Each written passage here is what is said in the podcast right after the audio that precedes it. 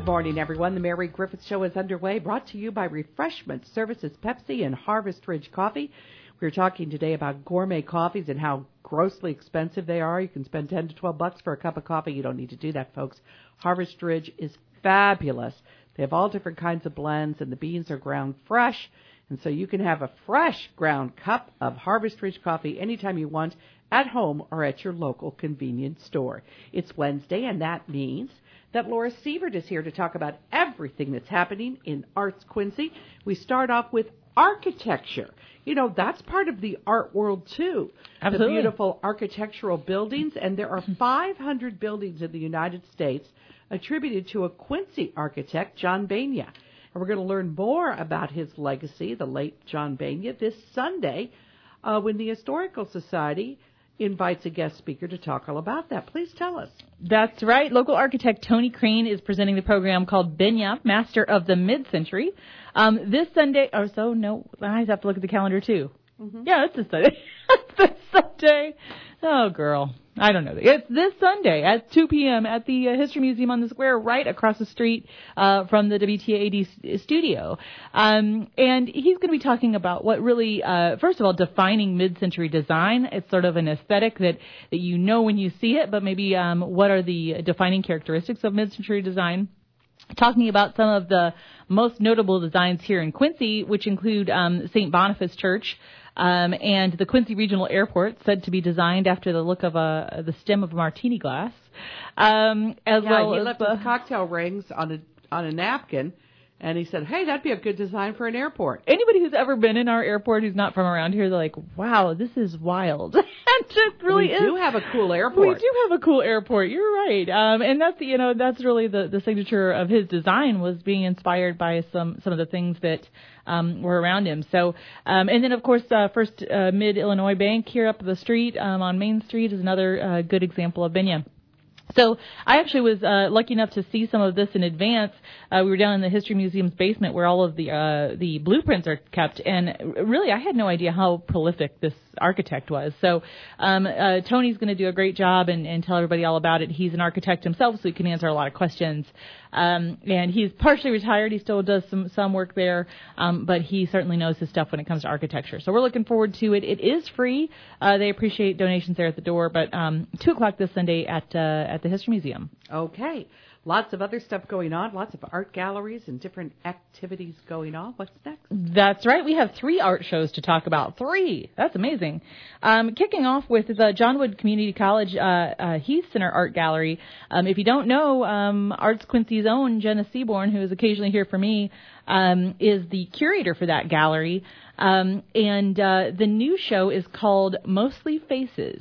Uh, it is uh, featuring oil paintings and portraits um, that were influenced by Salvador Dali and Caravaggio. Um, and it is um, a really neat uh, showcase of student um, artwork um, as well as um, Nevin McNally, who's a professional artist here in town. Some of the pieces are for sale, so if you're looking for something awesome for your house, particularly if you love a Dali style, you're going to really love this show. Um, you can learn more by giving uh, giving Jenna a shout. You can either catch her at Arts Quincy, but also J Seaborn at jwcc.edu is her email address um, for the uh, for the curation, and they do a great job. That opening is five to seven on Wednesday, the 25th, at the Heath Center. Okay. And the next one up is QU has also a, a brand new exhibit at Gray Gallery um, for the Great River Watercolor Society. Their opening reception is this is next Friday, um, the 27th, from 4 to 5:30. Um, but the show, uh, you know, goes on through the middle of February. Uh, this is the 33rd annual Great River Watercolor Show, and it shows their signature styles, their their most recent artwork, and again, some of those are for, are for sale. Um, the exhibit is on display during their regular uh, hours there at Gray, at Gray Gallery at QU, um, and is worth stopping by. Okay.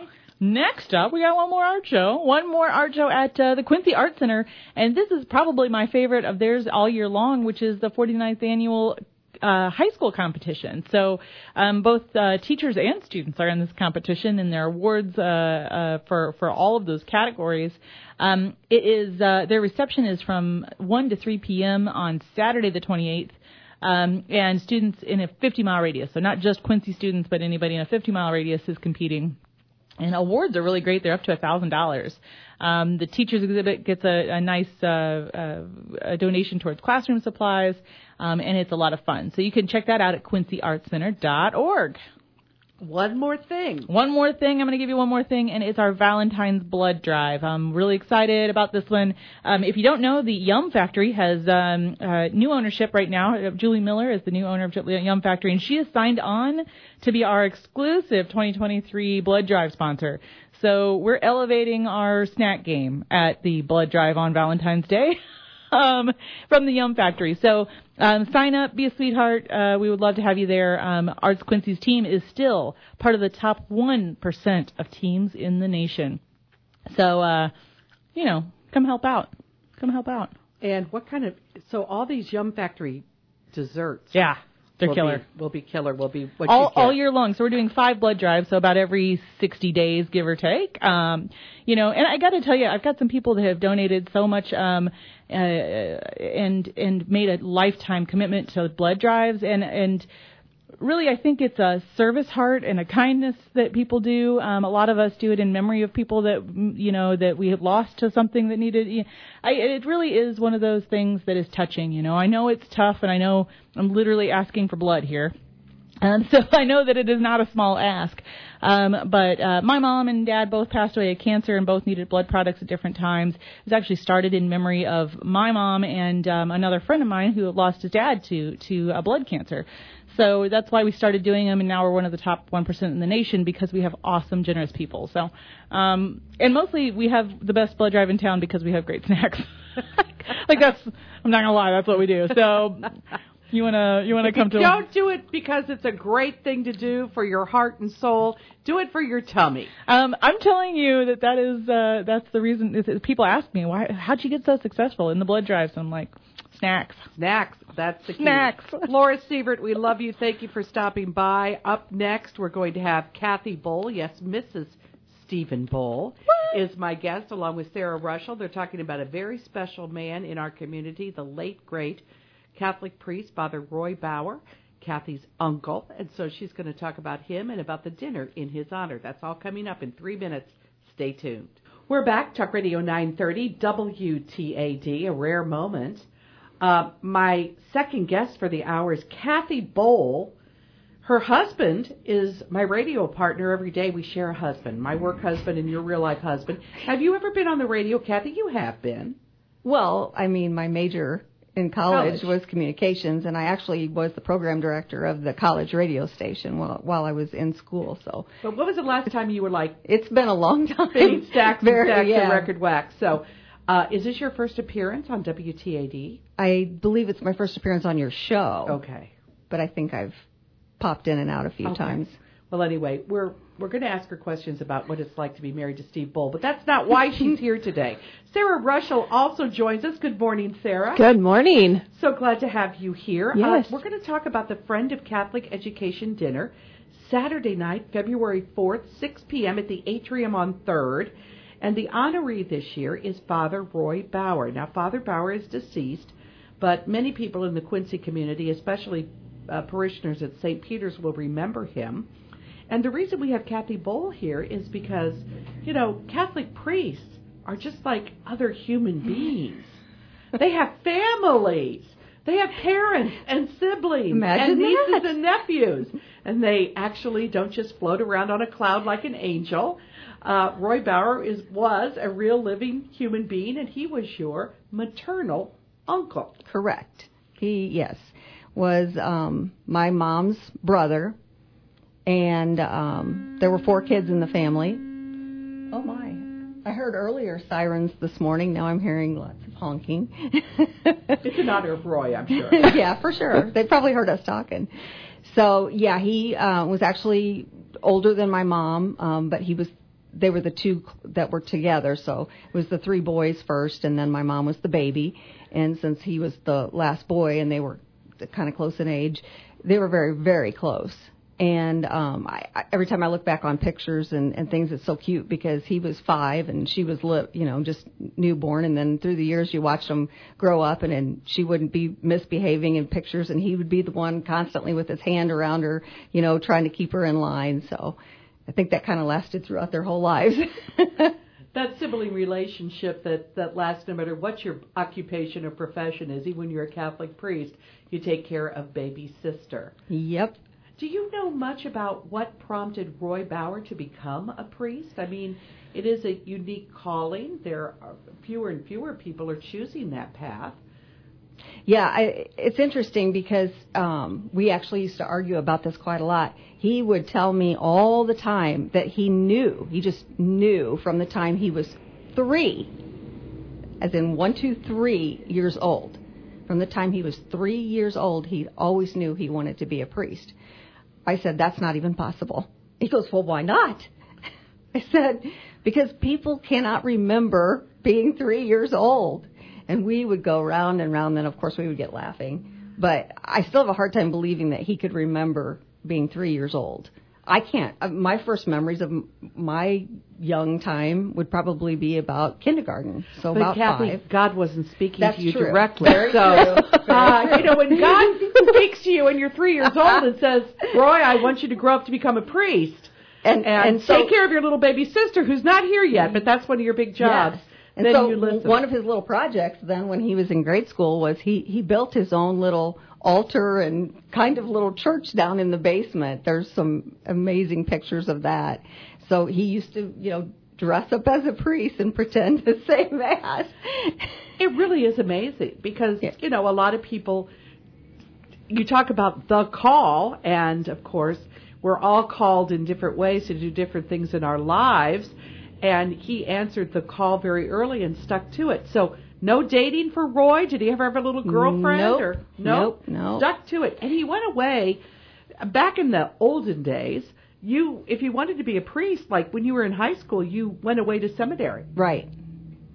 And, do you know much about that time in his life? Um, yeah, not very much. I mean, we talked about it a little, but he uh, was in Mundelein, I know, Illinois. So um, it where was many priests today are still being formed. And, and you know, obviously in the that time frame, which would have been like probably the 40s, uh, it you know travel wasn't as easy as it is now. So you know he didn't get to see his parents and his family that much. But that was, you know, he like you said, it was his calling. He knew. On a side note, your your radio husband always knew that he was going to be on the radio.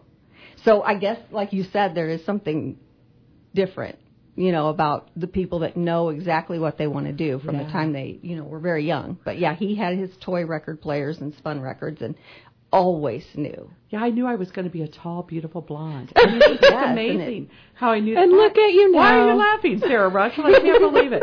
So let's fast forward because obviously you don't remember him in his childhood. You're younger than him. But did he marry you? Was he the officiant at your he wedding? He was, he was. He actually married my parents. Then he he married Steve and I, and he married our daughter and son-in-law. Which um, actually afterwards I got asking him questions about it. I said, "Is this the first time that you've ever done three generations in the same family?" And he said, "As a matter of fact, I, think it is." I, he goes, "I hadn't even thought of that." So that was always something very special. Yeah, that it would be very special. And there may be others, but who documents that? Right. And a lot of times, a Catholic priest doesn't necessarily remember everyone over a span of lifetimes. So let's talk and fill in, Sarah, if you need to. Kathy, I know it's your family, but you may not have dates. When was Father Bauer born? What year? And, and what year did he die? Uh, he was born in 1934. Um, So he was a depression baby for sure. mm, and died in uh, 2017.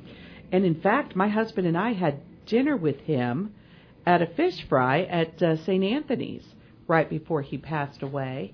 And he was so vigilant, never missing Mass.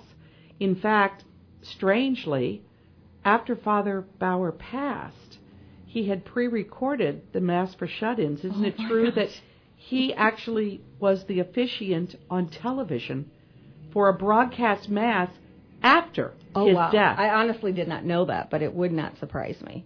It's just the I, way. I, I remember him being in the hospital on Good Friday, and at that time, thinking that really I was I would have been surprised. I was did not think he was going to make it through the day. It was he was that bad off.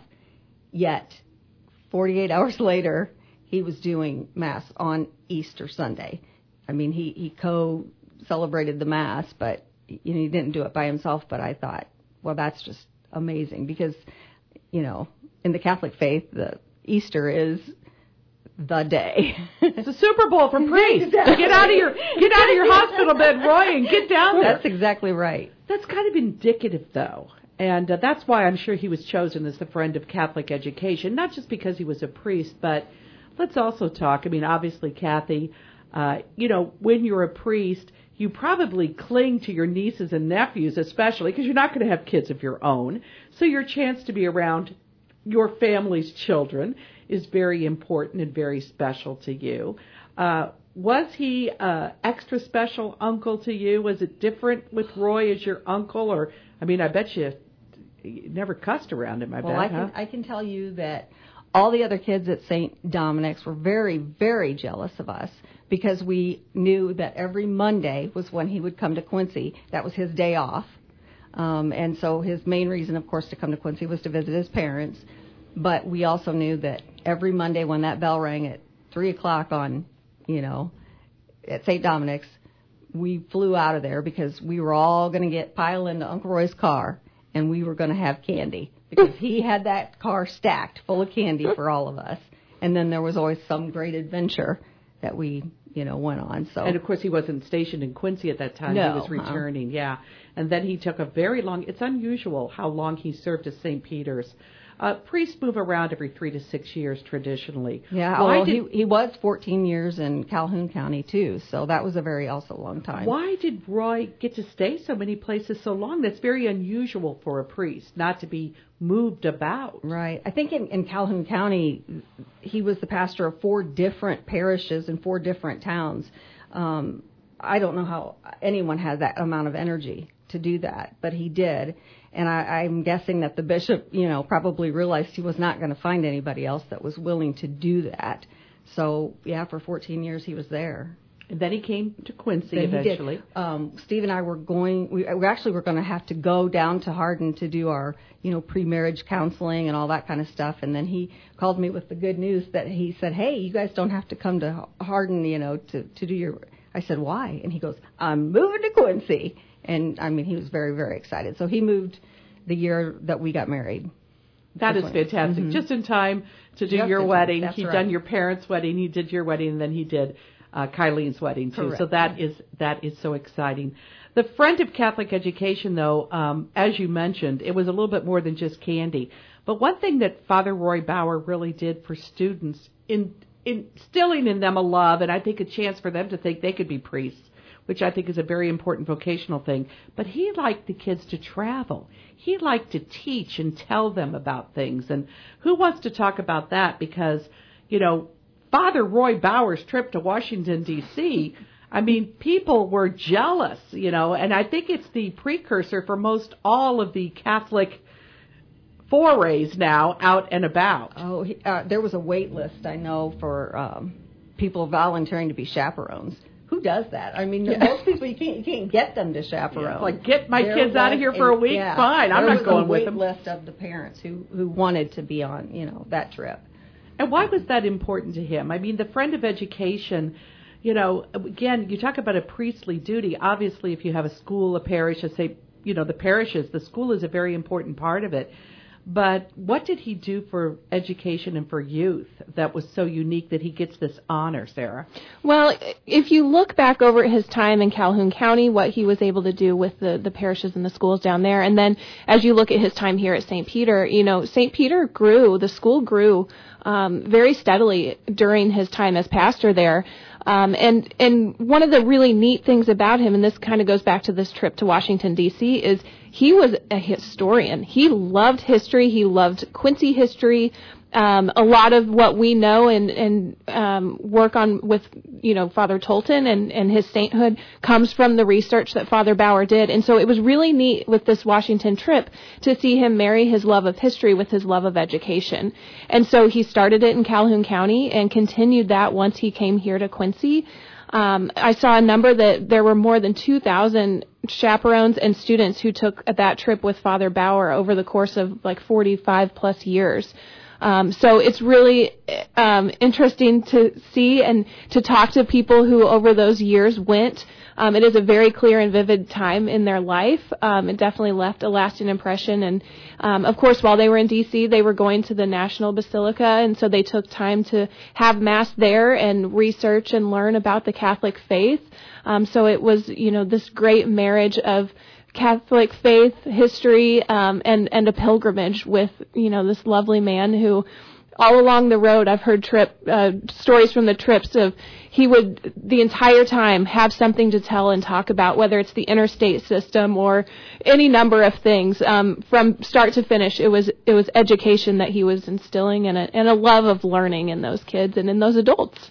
Education education education. Mm-hmm. you mentioned he's been a big uh, proponent for Father Tolton's cause and has done written books. He's written books about the history of many churches. He he had an organ. What did he have in his house, in his apartment when he passed away, Kathy? Wasn't there like a an organ? Oh, or he, yeah, he did have an organ. An, or who? Yeah. Who owns? I'm sorry. Who owns their own organ? You know. And I remember um, uh, a lot of his books. You asked me what should what am I going to do with all these books, and I said, well, the Quincy Public Library. And I remember we took a whole pickup truckload of Father Bauer's uh, many of his uh, books that were not necessarily uh, sacred things that were going to other church things, but just the man the was history. an interesting man, mm-hmm. had a lot of history. Yeah. Yeah. And so was he always that way? Do you remember him always being a smarty pants? or was it just fun and games when he was around you? There were, I guess, mostly fun and games, but yeah, I mean, he, what like the way Sarah said, I mean, he he managed to teach in such an interesting way that you know it wasn't a kids are zoning out and you know i mean you were actually on the edge of your seat you know waiting to hear the rest of the story. Well i have to share one little thing because i didn't know father bauer very well and probably when i knew him the best was when i was a volunteer for mass for shut-ins. And i will say this you know mass for shut-ins is a 28 minute program and you better be done in 28 minutes because that's it. You know they're not going to show any more. Well one day father had father bauer had this intensive three part, you know, there's three things I want to get across today in this big historical, some historical talk, so some feast day or something it was happening. I don't remember what it was, but it was all about these doors, okay? So I'm sitting in the audience, which is very minimal. I mean, we're just, we're taping this, we're pre recording this, and Father Bauer starts to talk. And we did the talk after the consecration and communion so that you would be sure to get that in because that was the key part of the show. And Father Bauer started to talk, and it went down to zero. And Father Bauer kept talking and kept talking. And you know, the five or six of us that were there in the audience, we just sat there because we wanted to hear the end of the story.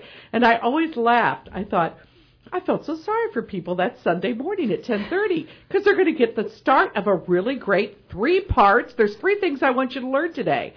A, B, and C. And he only got to A and a half. wow. and that was the end. But it was so interesting because nobody said, you know, Father, it's over.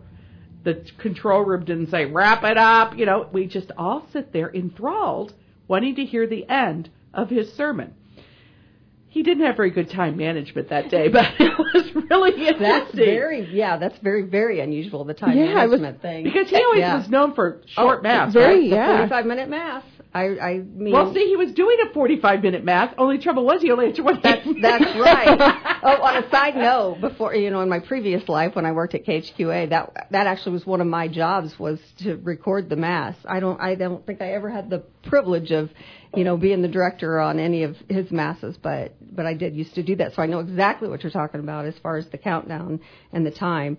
I also remember when Steve and I uh, were getting married, we had. Uh, a few friends that weren't Catholic, not a lot, um, but they they said, "What? It's going to be a mass and everything." said, "Oh, don't you worry." So absolutely, still, even with the wedding vows and all everything else, forty-five minutes. That's one of the reasons he was so. It's a terrible reason to be popular, but a lot of people say, oh, "I'm going to Father Bauer, the 45 minute mass, and we are out of there." Many priests could take a good because he he held your attention.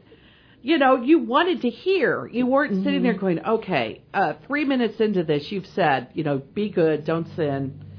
you know, try to avoid the fires of hell. Let's move on. But he always had something a lot more interesting to say than just that. Uh, we're going to take a break. Kathy may have to return to her real job. Kathy, you also are you still the only person with that uh, uh, certification for pharmacy? Brag about yourself. As far as I know. Yeah. Okay, well, brag about yourself. Tell no, us. please don't make me do that. Please, please do. Please do. I mean, do tell because you know Steve Bull. You know, people think we're married. People think Steve and I are married. Th- This beautiful redhead is his real wife, and you are quite an accomplished person on your own. So please tell us about the honor you have, the title you hold. Well, um, I, I guess after my time in broadcasting, I did a complete, you know, 180, um, and and went into pharmacy. And um, I've actually been with Blessing for just celebrated my 29th year with them. Um, I got my certification pretty early on, uh, at a time when it really wasn't very common for most people to do that. Um, now it, it kind of I believe in the state of Illinois it's it's a requirement. You don't have to have it to start in pharmacy, but you eventually have to get it.